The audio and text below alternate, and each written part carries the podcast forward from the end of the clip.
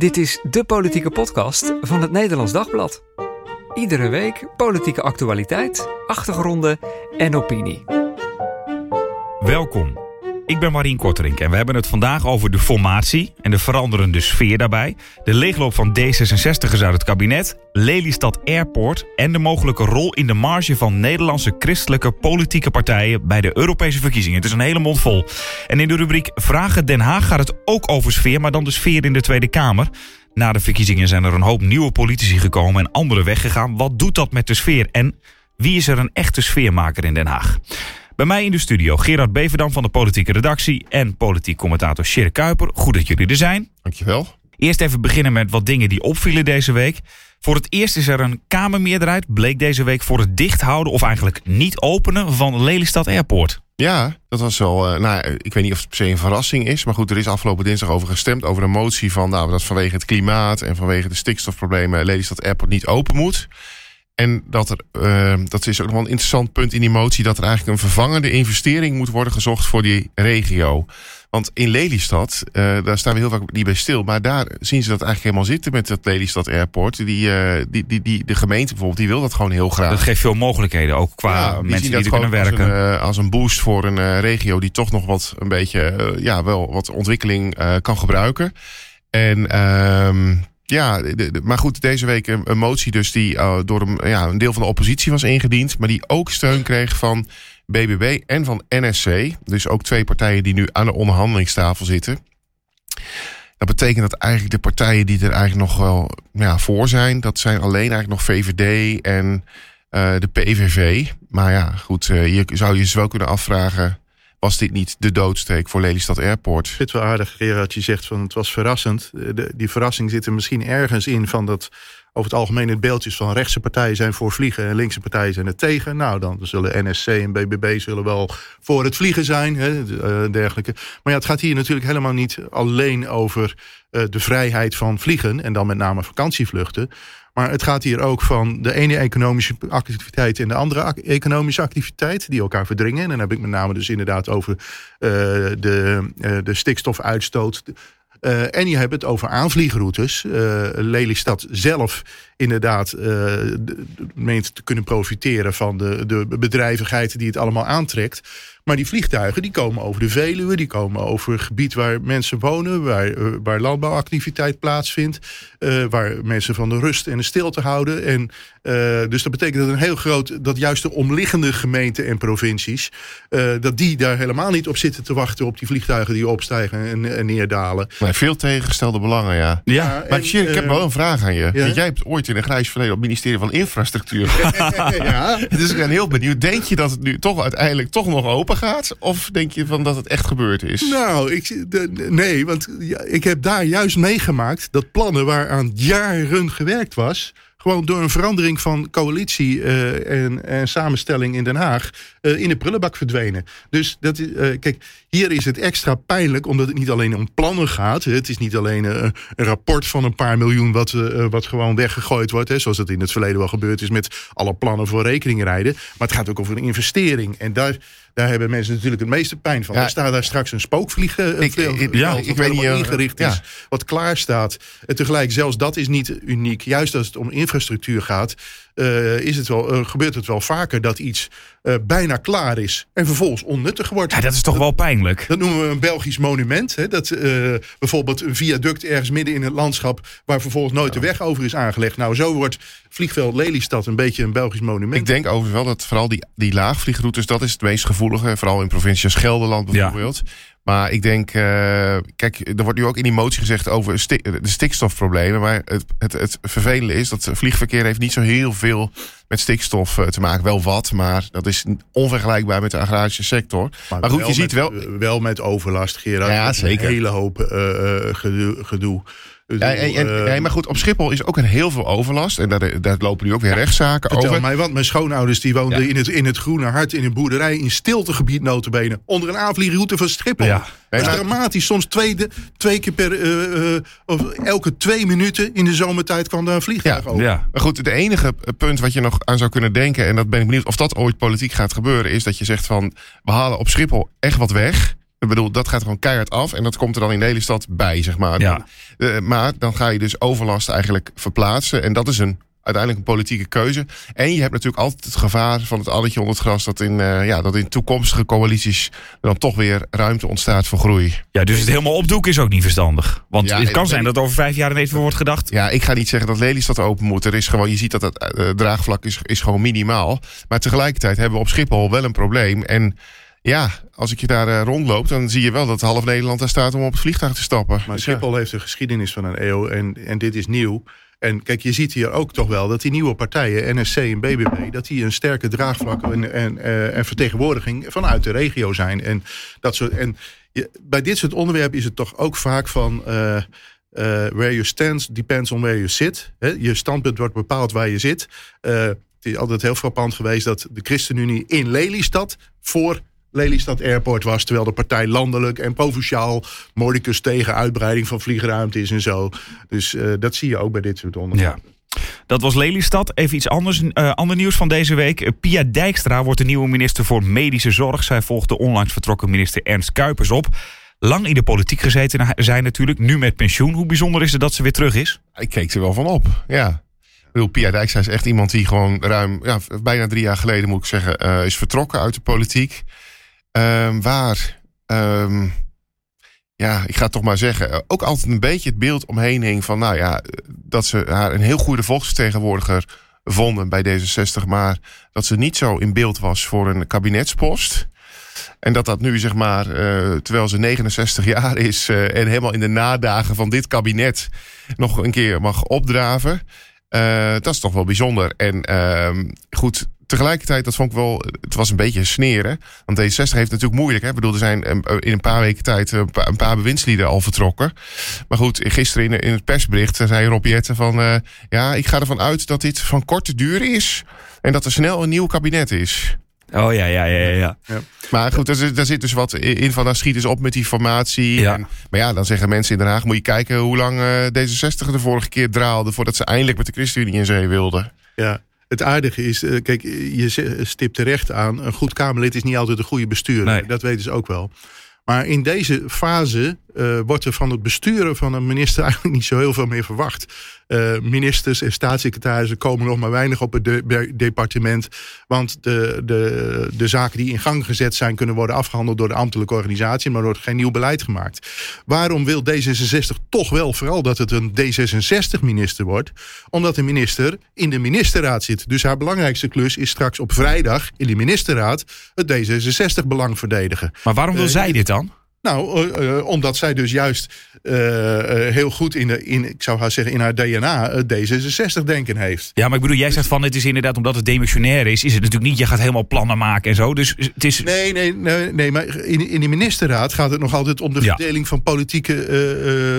zeg maar, daar, daar ligt een gevoelige politieke balans.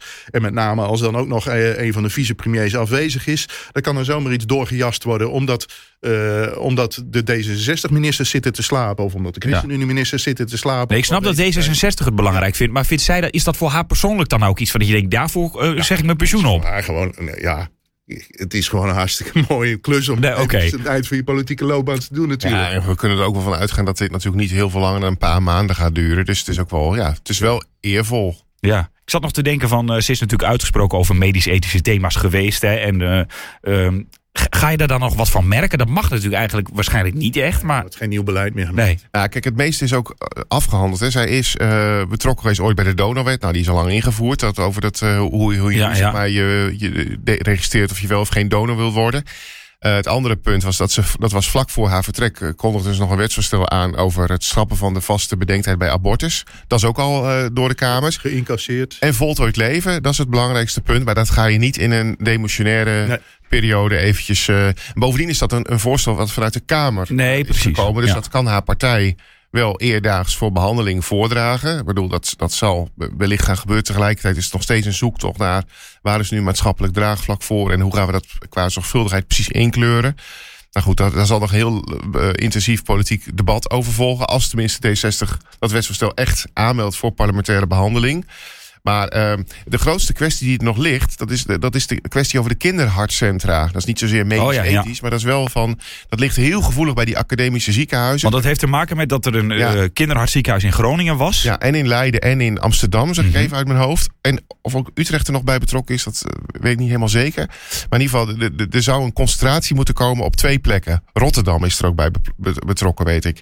Eh, er zou een concentratie komen in Rotterdam en nog een ander ziekenhuis. En dan zou... Zouden er twee dicht gaan? Precies. En dat ligt gewoon heel gevoelig. En de rechter heeft onlangs dat plan helemaal van tafel geveegd. En heeft gezegd er moet aan een alternatief plan gewerkt worden. En dat, en dat, dat sleept dus eigenlijk nog wel. Maar dat lijkt me eigenlijk ook iets waarvan het haast te gevoelig is om dat in een demissionair kabinet eh, af te tikken. Ja, nee, maar ik zag eh, wat mensen die dan zeggen van... eh, Pia Dijkstra komt terug, ze is heel uitgesproken over medische ethische thema's. Maar dat is helemaal niet in zo'n... dat je daar in die zin, dat zij nu allemaal inderdaad ideeën gaat, plannen gaat maken... en dat ze in die zin heel erg op, op zo'n manier een stempel gaat Ik drukken. heb gisteren nog eens even alles bekeken wat er op medisch ethisch gebied speelt. En, en, en we hebben een hele gevoelige kwestie gehad rond het levensbeëindiging bij kinderen van 1 tot 12. Mhm. En juist twee weken geleden heeft die in het staatsblad gestaan. En die is eh, nu 1 februari, dus eh, afgelopen donderdag, eh, van kracht ge- geworden. Dat betekent dus dat ja, artsen, als, als er echt totaal geen alternatief is voor kinderen die uitzichtloos lijden. en waarvan de dood ook wel ja, in zicht is, zeg maar. Dan, dan is er nu een regeling voor levensbeëindiging. Dat is een ministeriële regeling. Lag politiek ook supergevoelig. Maar dat is dus eigenlijk ook al afgerond. Eh, dus ja, nee, ik, ik denk niet dat we heel veel eh, nu hoeven te verwachten van Oké. Dijkstra op medisch-ethisch gebied. Ehm, het moment dat de radiostilte voorbij is, komt dichterbij. Want uiterlijk eind volgende week moet informateur Ronald Plasterk zijn conclusies delen met de Tweede Kamer. Ja, jij schrijft ook, Gerard, deze week samen met Niels van der Bovenkamp over de sfeer aan de onderhandelingstafel. Sfeer, sfeer, sfeer. Ja, maar een sfeer gaat ook over, altijd over inhoud. Ja, leg dat eens uit. Nou ja, kijk, eh, eh, als je nou vorige weekend zag, hè, zaterdagavond, dan denk je ook, wat, wat doet die man de hele dag? Maar kennelijk alleen maar politiek bedrijven. Geert Wilders, een tweet om, eh, ik geloof half tien, eh, waarin hij zegt van, nou, ik wil dit en dit en dit. Dat ging over, eh, even uit mijn hoofd, ehm, eh, hij wilde minder eh asielzo veel minder asielzoekers. Hij wilde geen mega bezuinigingen. Hij wilde een forse lastenverlaging voor burgers. En, ehm, nou ja, en dat was het meest saillante misschien nog wel, dwang in de vriezer. Mhm. En daar bedoelt hij natuurlijk mee op de, wat hij een dwangwet noemt, de spreidingswet. Daar hebben we het vorige week ook over gehad. Ja. Ehm, en daarover horen wij wel via eh, collega's, journalisten, dat er daarover gedoe zou zijn. En dat kun je op zich ook wel eh, logisch verklaren. Namelijk dat iemand als Pieter Omtzigt, die staat voor goed bestuur en voor respect voor de democratische instituties, om het maar even heel formeel te zeggen, dat hij zegt, ja, je kunt, je, als je een, een, een wet ehm, niet wil uitvoeren, dan moet je hem of intrekken of aanpassen. Maar je kunt eigenlijk niet in een formatie afspreken. Er is nu een wet door de Eerste Kamer gegaan, maar die gaan we niet uitvoeren. Die gaan we vier jaar dat, laten is, liggen. dat is politiek gezien, eh, schijnt dat binnen eh nieuw sociaal contract gewoon heel gevoelig te liggen. Omdat ze daar zeggen, ja weet je, eh, Pieter om zich voorop. Eh, uiteindelijk moeten we wel respecteren wat er gewoon in het parlement is gebeurd. Dat is gewoon hoe we het in Nederland geregeld hebben. En je kunt niet zomaar dan met een paar partijen afspreken. Ja, nou die wet die, eh, die bevalt ons niet en die gaan we niet uitvoeren. Nee. Ik vind het wel mooi, want kijk, het is heel makkelijk om met een soort toverformule dat die kwestie van grondrechten, grondwet en dergelijke, om die te parkeren en, te, eh, en zo. Alleen als het er echt op aankomt, eh, dan gaat het toch vooral over van hoe respecteer je wetgeving, hoe respecteer je de scheiding der machten en, de, en hoe de bestuurlijke verhoudingen liggen. Eh, en dan wordt, het, dan wordt het dus ingewikkelder. En tegelijk, ja, de- het meest ingewikkelde blijft waarschijnlijk toch de financiële kwestie. Politiek gaat voor een heel groot deel over verdeling van middelen. En waar komt het geld eh, vandaan? Ja, en daar zitten we met een, eh, met een ingewikkeld stelletje aan tafel. Eh, PVV, die jarenlang gewoon van alles geroepen heeft over wat. en als er dan gevraagd werd van hoe betalen we dat? Nou, door de asiel, door al die vreemdelingen af te schaffen, bij wijze van spreken. Ja, zo, zo kun je ook problemen inderdaad betaalbaar maken. Eh, eh, BBB en NSC zijn, eh, zijn toch wat verschillend qua eh, financiële cultuur, om het even zacht uit te drukken.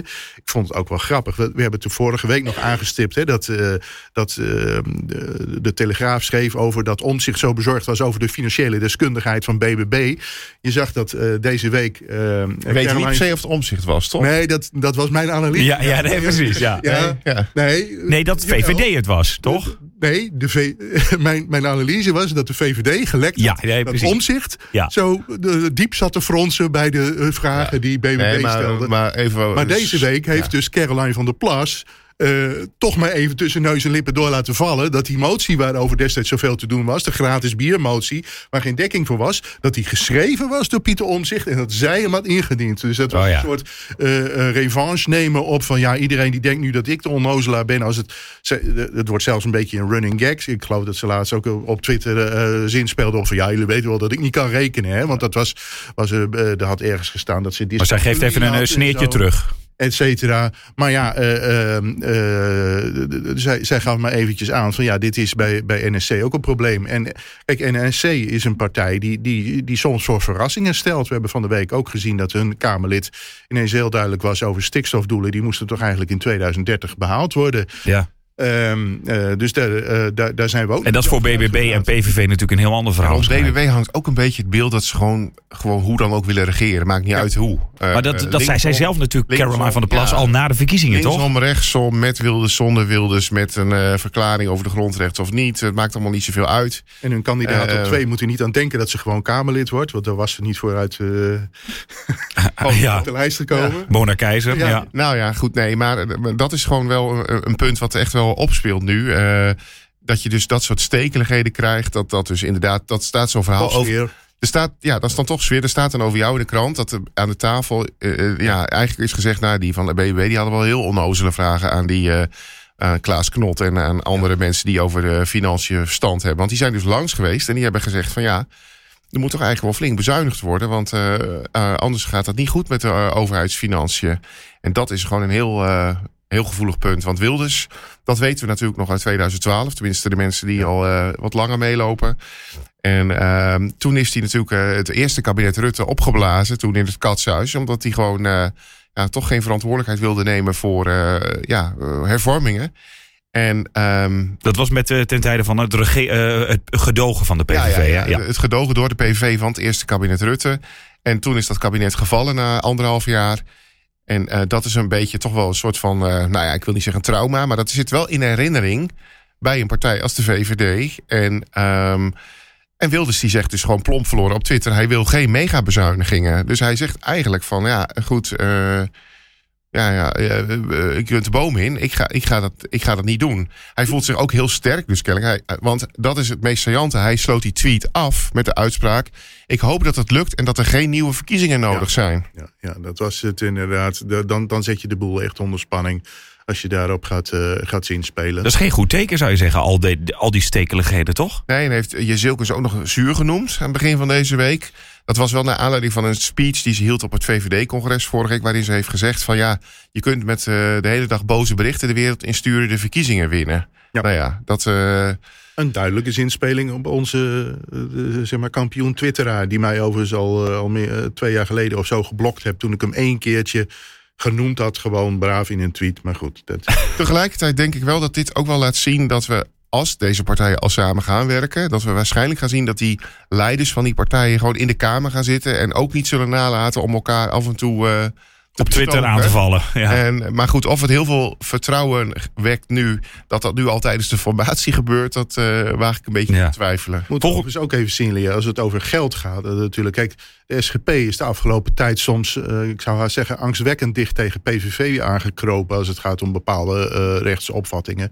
Maar als er nou één partij is die altijd hamert op financiële zorgvuldigheid en terughoudendheid en sluitende begrotingen en geen oplopende tekorten, dan is dat de SGP. Dus eh, zo zie je ook dat partijen die in de beeldvorming in verkiezingstijd eigenlijk min of meer in dezelfde hoek, in hetzelfde kamp zitten. Hè, er werd zelfs al gezinspe- zinspeeld van, nou, die kunnen wel samen zo een coalitie vormen, die zullen elkaar wel gedogen, die laten elkaar. Ja, dat die als het over het wezenlijke, of nou ja, ik, ik noem nou financiën het wezenlijke, dit is niet zo natuurlijk. Levensbeschouwing is het wezenlijke, Eh, mensbeeld is het wezenlijke, maar het meest praktische Ja. zijn die financiën. En daar eh, kunnen partijen toch enorm uit elkaar lopen. Ook vanwege de verschillende belangen van een achterban. Hè. Ja, ja. We hebben ook aangestipt als het gaat over, van, over arbeidsmigratie. Van ja, je kunt nog zo zeg maar om levensbeschouwelijke redenen hameren op dichte grenzen. Maar als je tegelijk een achterban hebt met vol ondernemers, of het nou bij de VVD is.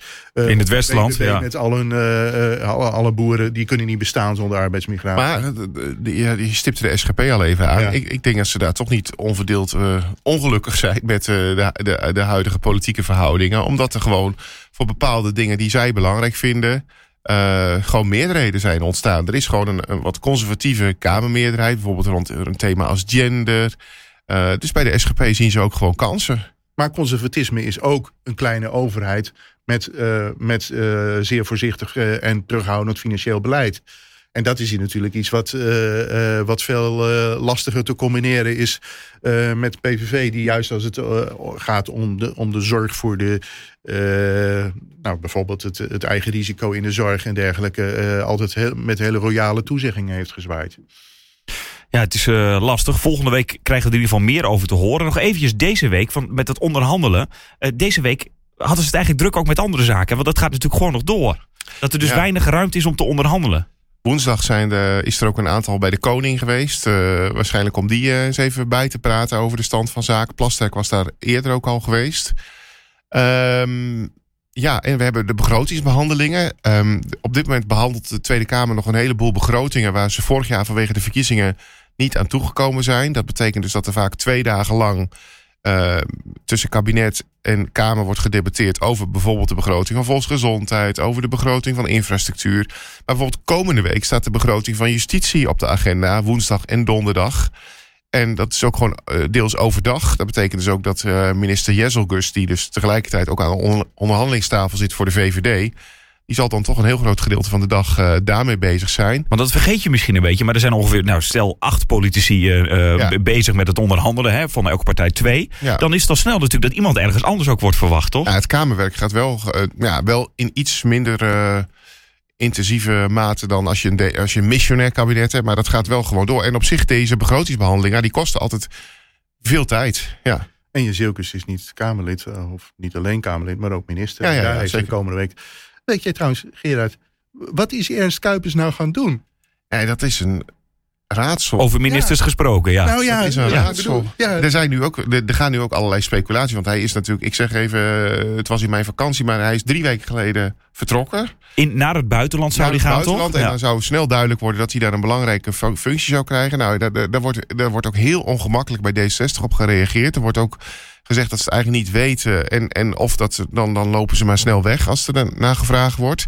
Um, ja, dus ik hoop uh, voor Ens Kuipers dat, we dat, uh, dat het toch snel duidelijk gaat Als worden. Als we verslaggevers over hebben, hebben, dan zou je gewoon iemand bij zijn huis laten posten. Ja. Van waar gaat hij nou zo ja. toe? Maar, nou ja, er zijn ook mensen die, die zijn zelfs bang van, ja, uh, of, of er is geen baan, ja. of twee, uh, dat is niet doorgegaan. Dat zou natuurlijk helemaal pijnlijk zijn. Ja, daar gaan we ongetwijfeld nog een keer wat over horen. Ja. Even nog heel kort, volgende week Ronald Plasterk. Wat verwachten jullie daarvan? Dat, uh, nog verrassingen? Of? Kijk, de Kamer heeft nog twee weken te gaan tot aan het krokusreces, voorjaarsreces, hoe je het ook maar wil noemen. Dat valt dus vrij vroeg dit jaar. Um, en Plasterk heeft gezegd, hij wil eigenlijk regelen dat de Kamer er nog voor dat reces over kan debatteren. Ja, dan betekent toch wel dat hij ergens eind volgende week echt wel aan zijn verslag moet gaan tik, uh, tikken. Dat dat er moet zijn. Dat het maandag over een week ongeveer toch wel naar de Kamer komt. En dus zouden we ergens in de loop van volgende week toch wel duidelijkheid moeten krijgen over uh, willen deze vier partijen met elkaar door. Maar om jouw vraag te beantwoorden, die valt dus niet te beantwoorden. Nee, nee, nee, nee, precies. Verwachten jullie verrassingen? Een verrassing is niet verwacht. Dus, uh... nee, nee, nee, dat is een goede vraag. Misschien moet ik zeggen van, wat verwachten jullie dat, er, dat hij gaat brengen? Ik weet ook niet of dat alleen maar van plastic gaat komen. Kijk, als de boel klapt, dan zal dat niet alleen maar in het verslag van plastic staan. Dan zullen we daarvoor wel. Kijk, ja, precies. Iedereen, dan gaat iedereen natuurlijk uh, zelf zeggen wat er aan de hand is. Zijn eigen hachje redden. Um, dus ja, weet je, dat is allemaal speculatie. Uh, maar ja, ik, het zou mij niks verbazen als het eerst nog eens een keer klapt. Dat er daar nog eens weer verder gekeken gaat worden. En dat we uiteindelijk via allerlei omwegen wel weer terugkomen. Ook wel bij toch wel deze combinatie van partijen. En dat er dan een kabinet komt wat wat meer op afstand van de politiek staat. Dat dat, daar zou ik nu zeg maar eh, ja, het meest op inzetten. Maar, het ja. kan zijn dat hij een verslag op tafel legt. Dan ga ik toch een beetje speculeren. Waarin zeg maar, de dilemma's en, eh, eh, en, en verschillen geschetst worden. En dat er dan vervolgens toch in openbaarheid, in een Kamerdebat, eigenlijk ook de andere partijen zullen moeten zeggen tegen die vier partijen: van nou oké, nu willen we wel weten van gaan jullie daarmee door? Hoe gaan jullie dat oplossen? Uh, en uh, of, is het, of is het over? Uh, Plaster kan dat inderdaad niet concluderen. Nee, nee, het is precies. over. Hij kan hoogstens concluderen. Het is een knoop. Het is een hele ingewikkelde knoop. Kijk, zo ziet hij eruit. En vervolgens zijn echt de politici van de, van de onderhandelende partijen aan zet om te zeggen van zal, uh, wil ik hiermee door? En, en dan krijg je het hele spannende proces van wie durft de verantwoordelijkheid te nemen voor het laten klappen. Daar moet je dan een heel goed verhaal bij hebben. Ja. En de enige die daar eigenlijk nu dus al geregeld op uh, anticipeert, is Geert Wilders, die allerlei signaaltjes de wereld uitzendt van als het misgaat, als er verkiezingen komen, uh, et cetera. Dus, uh... ja, ik zat wel te denken, kijk, Wilders, die, die, die, die heeft misschien ook wel. Ja, misschien nog wel een beetje belang bij nieuwe verkiezingen. Aan de andere ja. kant denk ik van hoe groot wil je je verantwoordelijkheid maken? En dan krijgt hij een nog grotere verantwoordelijkheid. Ja. Maar kennelijk gaat hij daar niet zo onder gebukt. Uh, tegelijkertijd biedt het hem wel de kans om een langere lijst te maken. En misschien ook wel een betere lijst. Want ja, ik wil dat gewoon per ongeluk. Ja, er zijn nu. Ik wil er zitten allemaal Kamerleden in de Kamer die er min of meer per ongeluk Precies. zitten. Die helemaal niet beoogd waren als Kamerlid. Nou, die ook dachten van. Die lijstvulling ik, waren. Ja. Nog een ander punt, wat ook wel gewoon vanuit de opdracht aan Plastic uh, kwam. Dat is dat hij ook zou moeten kijken of het breder dan deze vier ja. partijen steun is. En ik ben benieuwd of dat nog gaat gebeuren in de komende week. Dat bijvoorbeeld iemand als Christoffe van de SGP of Joost Eermans van Ja 21 of misschien ook nog wel andere partijen, uh, dat die, of misschien wel allemaal, dat ze toch nog een keer langs moeten bij Plastic. En dat die gaat kijken van nou, uh, we, dit zijn nu een beetje de contour, contouren. En uh, zou je daar ook wat in kunnen betekenen? Want ik denk dat er ook nog wel een belang is bij een aantal partijen aan de onderhandelingstafel. om te kijken of ze nog iets meer parlementair draagvlak kunnen krijgen. dan, uh, dan alleen maar deze vier. Maar ja, wie gaat zich daarvoor lenen? Dat is. Uh... Plaster krijgt het nog druk komende week. En één ding nog, Gerard, je zegt van uh, Wilders heeft het uh, misschien wel belang bij verkiezingen. Hij heeft misschien ook het minste belang bij een kabinet. Want het wordt gewoon heel moeilijk voor hem. Het wordt uh, sowieso van hoe, hoe vind ik een constructie met hoe vind ik mensen, hoe. Uh, hoe ga ik verantwoording dragen voor een beleid wat uh, uh, voor een heel groot deel toch anders is dan alle populistische beloften die ik gedaan heb in de afgelopen jaren. Dus ik zou haast zeggen, deze man heeft er belang bij. Dat maar kijk, ja, maar als je ziet wat hij dan nu doet op sociale, me sociale media, dan wordt die optie om bijvoorbeeld VVD, NSC en BBB een kabinet te laten vormen en uit hun reservoir zou ik bijna zeggen, uh, bewindslieden te, te halen. Hè. Ik bedoel, om zich heeft natuurlijk, die kennen natuurlijk veel mensen ook in het CDA ja, ja. en daaromheen. Uh, VVD heeft natuurlijk wel mensen klaarstaan. BBB, nou, mindere mate, maar die zullen ook wel. Het is ook een, een, natuurlijk in de Tweede Kamer hebben ze maar zeven zetels, dus die zullen ook wat minder bedeeld worden qua kabinetsposten. Um, maar dan kom je toch in die oude situatie terecht van, van ruim tien jaar geleden. Dat Wilders dan in die comfortpositie terechtkomt... waarin hij op elk moment de stekker eruit kan trekken. Dus um, dat wordt ook een interessant punt van... behalve die inhoudelijke uh, uh, analyse waar Shirk het net over had... wordt het ook een interessant punt van... op welke manier zouden wij een kabinet kunnen vormen... en hoe zou dat dan uit moeten zien... en hoe zou dat dan... Ja, hoe zou zich dat dan verhouden tot de Tweede Kamer en tot de tot de dragende fracties. De andere drie hebben er juist alle belang bij dat hij zich met huid en haar uitlevert. Dat hij zich committeert. Dat hij niet op een riante afstand gaat staan, inderdaad, zoals destijds. Maar dat, dat het ook echt helemaal zijn kabinet wordt. Ja, en dat is lastig, want uh, zij, die drie partijen willen dat hij er helemaal in gaat. En hij wil uh, liefst zo weinig mogelijk erin. Dus nou ja, wat dat gaat opleveren, daar komen we ongetwijfeld volgende week of die week daarna over te spreken. Um, voordat we het hebben over de Europese verkiezingen en de christelijke partijen daar, uh, hebben die nog een rol eigenlijk. Eerst even naar Den Haag, waar Ilse Brandeman, collega, ook bezig is met sfeer in de Tweede Kamer. Vraag het Den Haag. In december vertrokken 80 Kamerleden uit het parlement. En dat doet natuurlijk iets met de sfeer in Den Haag. Deze week ga ik op zoek naar Kamerleden die mij kunnen vertellen of de sfeer in Den Haag veranderd is. Dion Graus van de PVV, bent u eigenlijk zelf een beetje een gangmaker? Ja, ik kom natuurlijk uit Zuid-Limburg vandaan. De, de, provincie van de, van de carnaval, van de echte originele carnaval nog. En ik heb ook vroeger in cabaretgroepen gezeten. En ik heb, uh, mijn vader was ook uh, was een een meme-speler en ook een parodist. Dus eh, ja, en ik, ik had ook wel graag die kant op willen gaan. Maar ja, alleen hier is vaak een verzuurde sfeer, dus hier komt er weinig van terecht. Hè? Er zijn er bij de PVV 25 nieuwe Kamerleden. Wie zit er tussen die wel echt de PVV-gangmaker is? Ja, volgens mij waren er 17 zetels, dus mevrouw Helder weg en dan zaten we op 16. Dus volgens mij zijn er 21 bijgekomen. Maar eh, ja, ik ken de jongens nog niet en de dames nog niet goed genoeg ervoor. Dus... Eh, weet dat eigenlijk nog niet te zeggen. Nee, nee ik, ik durf dat niet te zeggen. En, maar je hoeft ook hier geen gangmaker te zijn. Hier moet je gewoon bezig zijn voor dieren, koning, vaderland en volk. Dus hier moet je gewoon serieus met je werk bezig zijn. Gewoon met inhoud bezig. Best een keer. Ik maak ook wel eens een grapje in de plenaire zaal of als ik moet voorzitten. Ik maak ook wel eens een grapje, maar alleen het komt er ook vaak heel verkeerd over als je de de lolbroek bent aan. Want dan denken de mensen, ja zo gaan ze er staan met onze dossiers. Dus je moet er ook heel erg mee oppassen. Al, al brengt humor wel vaak een beetje vaart in de zaak en ook vaak dat je een beetje eendracht krijgt. Maar alleen je moet er heel gedoseerd mee omgaan hier. Dat is een serieuze zaak. Mevrouw Suzanne Kreuger van GroenLinks PvdA. Ik hoorde net Dion Graus van de PVV zeggen dat hij zijn collega's uit de fractie van de PVV nog niet zo goed kent. En dat hij nog niet zo goed weet wie nou de gangmakers zijn. Is dat in uw partij anders?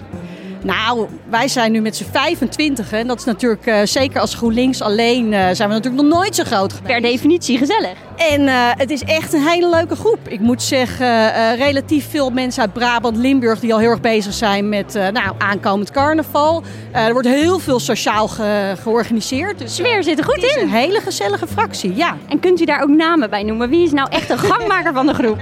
namen en rugnummers. nou, Geert Gabriels is wel dat is wel een gangmaker. Die heeft er wel zin in, ja. U eh, zat er ook al bij de vorige, vorige kamer. Wie mist u als echte sfeermaker? Uh, in de vorige kamer uh, trok ik heel veel op met Lammert van Raan. En daar kon ik onwijs mee lachen. En dat is ook iemand die soms in een debat zo even hoppakee uh, de boel op scherp zet. Maar dan ook uit het debat gewoon, nou ja, echt een hele gezellige collega. Ja, die mis ik wel. En bent u eigenlijk zelf een gangmaker? Nou, ik hou heel erg van veel gezelligheid. Maar een gangmaker, dat is toch een titel die andere mensen je geven, hè? Die laat u liever even nog aan een ander ja, over. Dus vraag het even nog aan iemand anders. Jimmy Dijk, fractievoorzitter van de SP, daar sta ik naast. Zit er al een beetje sfeer in de Kamer? Want er zijn sinds december 80 nieuwe Kamerleden. Ja, wel. Er zitten allemaal leuke nieuwe mensen in die Tweede Kamer. Soms... Maar maken ze ook sfeer? Ze zijn wel leuk, maar zijn ze ook gezellig? Ja, ja je, moet elkaar, je moet elkaar nog wel een beetje leren kennen, dat merk je. Dus er is een beetje ongemak, hè, want je hebt allemaal, ja, het zijn allemaal hele erg formele processen. En dan is het moeilijk om elkaar te leren kennen, maar ik weet dat in de loop der jaren komt dat goed. En hoe komt dat goed? Ja, gewoon met elkaar dit werk doen. Eten met elkaar, erop uitgaan. Ja, maar ook gewoon een fel debat met elkaar voeren en elkaar daarna een hand geven en weer verder gaan. Daar helpt ook. Je moet elkaar gewoon een beetje leren kennen. En je merkt in zo'n begin, het is net zeg maar als een soort uh, school, middelbare school waar je eerst nieuw binnenkomt. Um, ja, dat moet, moet, moet, zich een beetje vormen. Maar over het algemeen lopen hier alleen maar aardige mensen rond. En nu bent u de nieuwe partijleider van de SP. Bent u een beetje een gang of een sfeermaker? In debatten sowieso. Uh, ik word vaak wel een beetje getypeerd als fel en stevig. Um, maar ik hou daarnaast wel heel erg van lachen. Dus ik vind het prima om zeg maar, in die debatten ook hard tegen elkaar te zijn. Eerlijk, Um, ja, en daarbuiten moet je gewoon wel vriendelijk tegen elkaar zijn. Ik vind dat ook wel prettig. Anders wordt het wel heel zwaar, ook hier. Ook voor jezelf, als je hier constant bozig moet rondlopen. En ik ben geen boos persoon, dus moet ook een beetje lachen met elkaar. En ook in uw uh, fractiekamer van de SP? Ja, dat is een en al lol. Als ik deze Kamerleden zo hoor, zit de sfeer er lekker in. En komt dat voornamelijk vanuit Brabant en Limburg.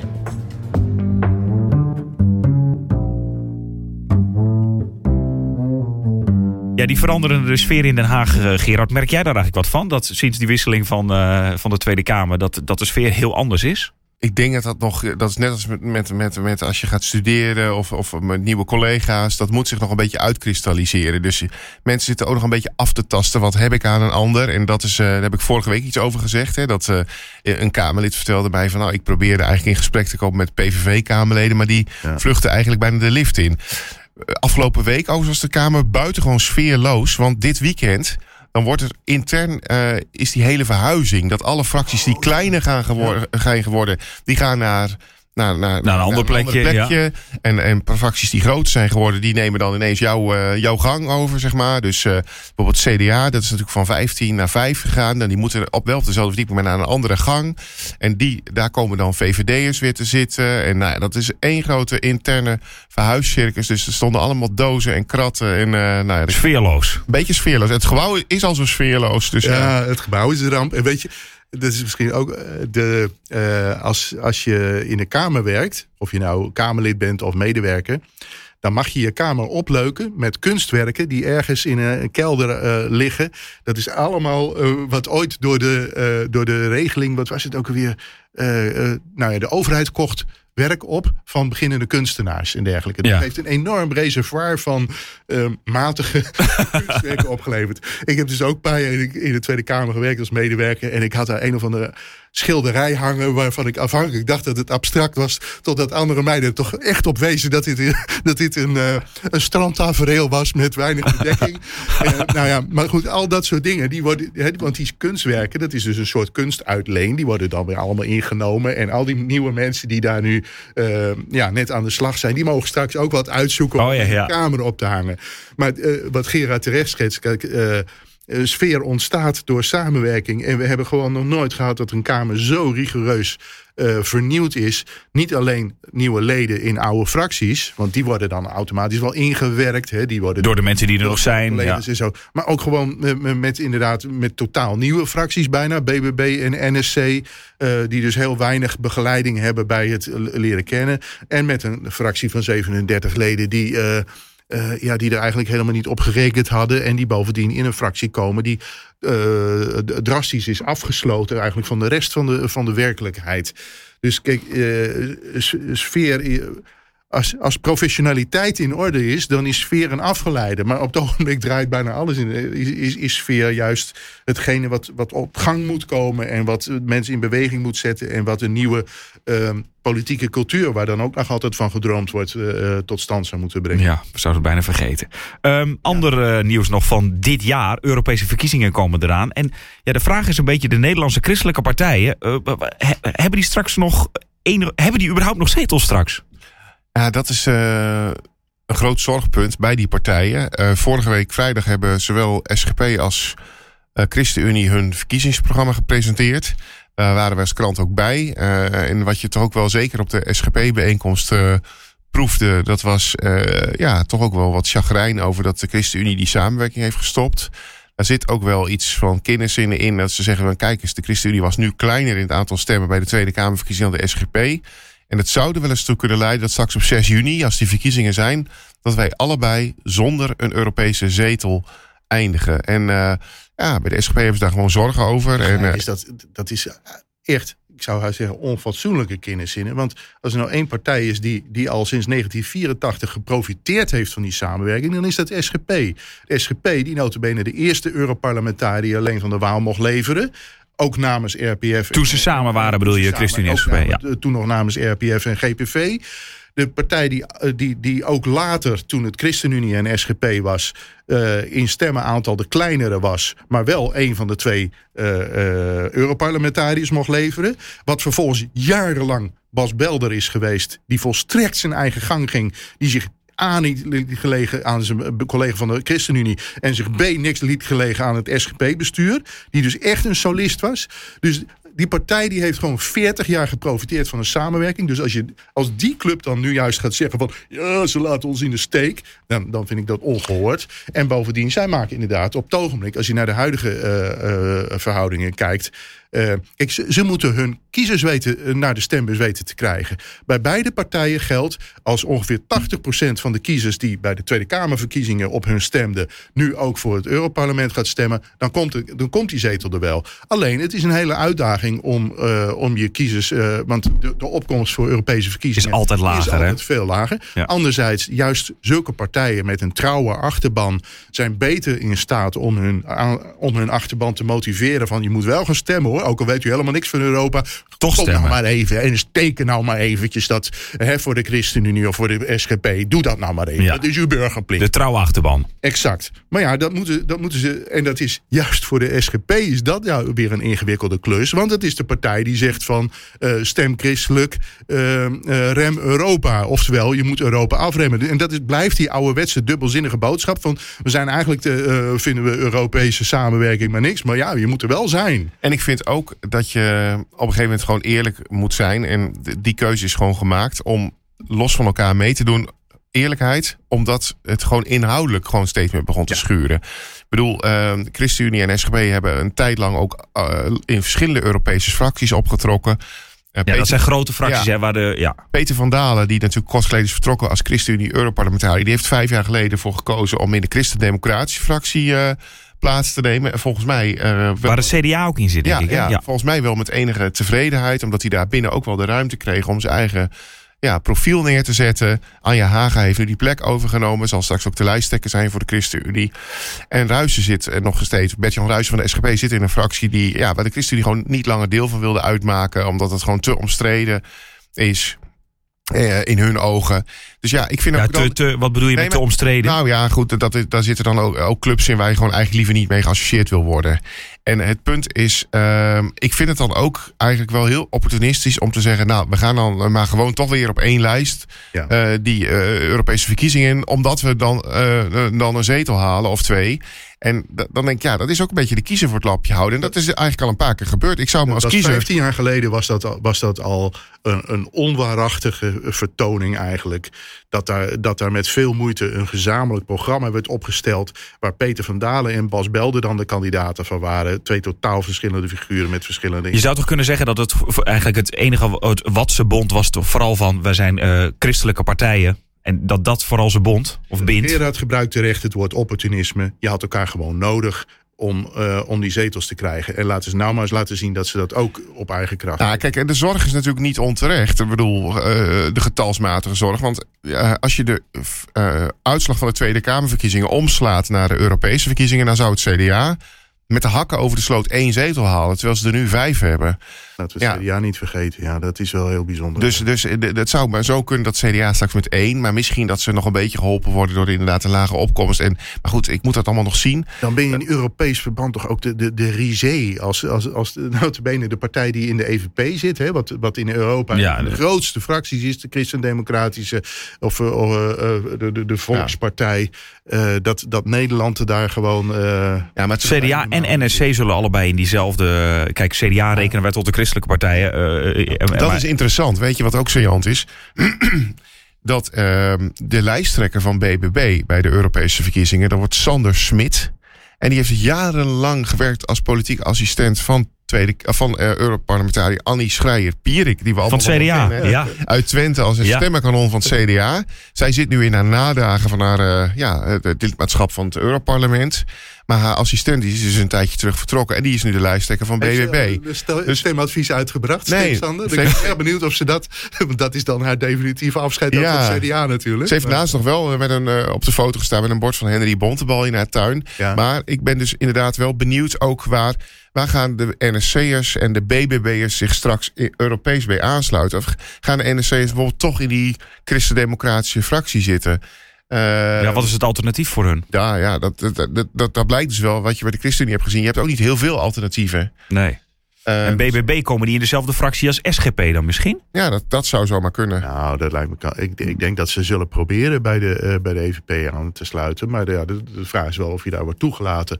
En bovendien. Ja, want hoe werkt dat, die toelating? partijen die daar zitten, die hebben wat te zeggen over de toelating Ja, precies. van andere partijen. Zo van En jullie toen- pa- toen passen qua signatuur erbij. Ooit besloot om over te gaan naar de EVP, moest het CDA daar wel, eh, eh, wel akkoord mee gaan.